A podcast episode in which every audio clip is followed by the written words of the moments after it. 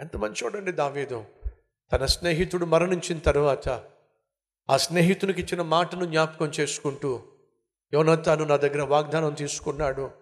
ఒకవేళ నాకేమైనా అయితే నువ్వు రాజుగా ఈ దేశాన్ని పరిపాలించే రోజు వచ్చినప్పుడు నా సంతతిని జ్ఞాపకం చేసుకుంటావా అని యోనాతాను అడిగితే ఖచ్చితంగా జ్ఞాపకం చేసుకుంటా అని దావీదు మాటిచ్చాడు.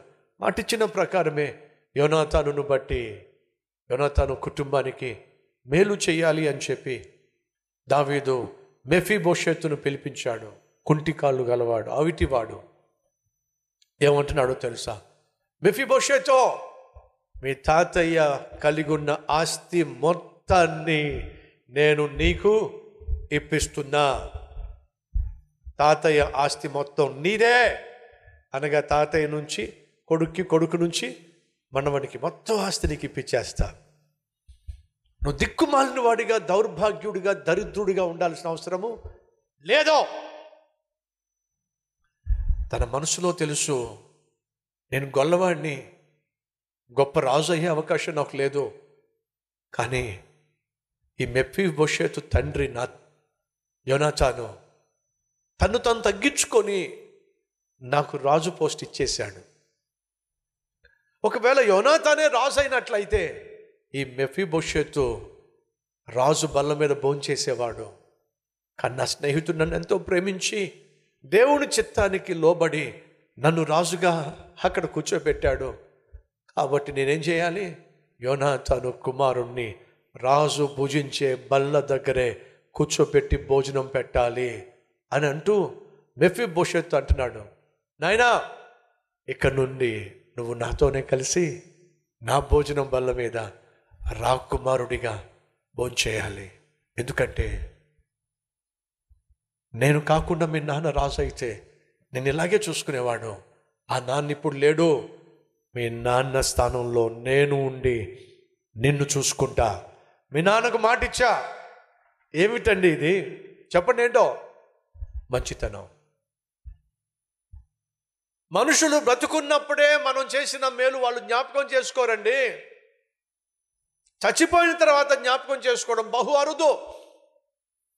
దావీదు జ్ఞాపకం చేసుకుంటున్నాడు. యోనాతానును బట్టి తన కుమారుణ్ణి జ్ఞాపకం చేసుకొని నాతో పాటు భోంచేయాలి నువ్వు. మీ నాన్నకు నేను మాట ఇచ్చాను. నేను నిన్ను చూసుకుంటానని. దానికి రెస్పాన్స్ చూడండి. మెఫీ భవిష్యత్ ఏమంటున్నాడు?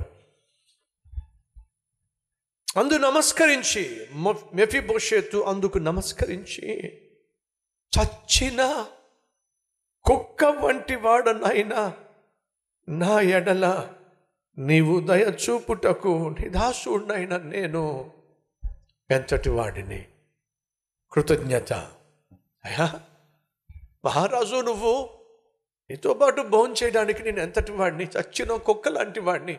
ఎక్కడో ఒక మూల ఎవరో నాకు కొంచెం దయతలిచి పొద్దున్న సాయంత్రం ఒక ముద్ద అన్నం పెడుతుంటే అక్కడ పడి ఉంటున్నాను నేను.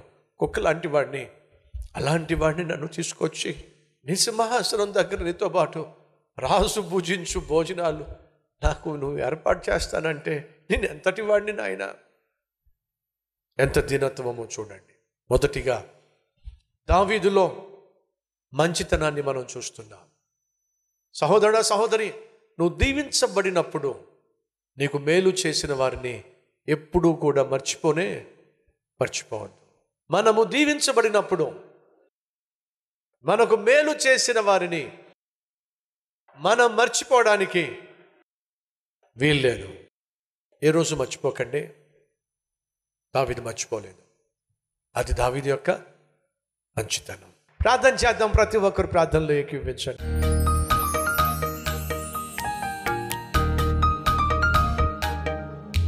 పరిశుద్ధుడా అద్భుతమైన ఆత్మీయురాలు మాకెంతో ఆదర్శం. ఏమి ఆశించకుండానే సేవకుడు పడుతున్న ప్రయాసను తను గుర్తించింది సేవకుడిని ప్రేమించింది ఆ సేవకుడిని పోషించాలి అని ఆశించింది ఆ సేవను ప్రోత్సహించింది. ఫలితంగా ఫలితంగా తన కుటుంబంలో ఎంతో కాలంగా కన్నీటికి కారణమైన కష్టంలో నుండి తాను విడుదల పొందుకొని ఆనందంతో సంతోషంతో తన గృహాన్ని నింపుకోగలిగింది. అట్టి అద్భుతమైన ఆత్మీయత మాకు దయచేయ దావీదు వలే ఇచ్చిన మాటను నెరవేర్చే మంచితనము. మంచి తండ్రి వలె తల్లి వలె నాయన బిడ్డలను నీకు పరిచయం చేసి ఐశ్వర్యమును ఘనతను జీవమును వారు కలిగి నిన్ను మహిమపరచులాగున సహాయం చేయమని. ఈ సందేశం ద్వారా ప్రతి ఒక్కరి జీవితాన్ని ప్రభావితం చేయమని. ఏసునామం పేరట వేడుకుంటున్నాం తండ్రి. Amen.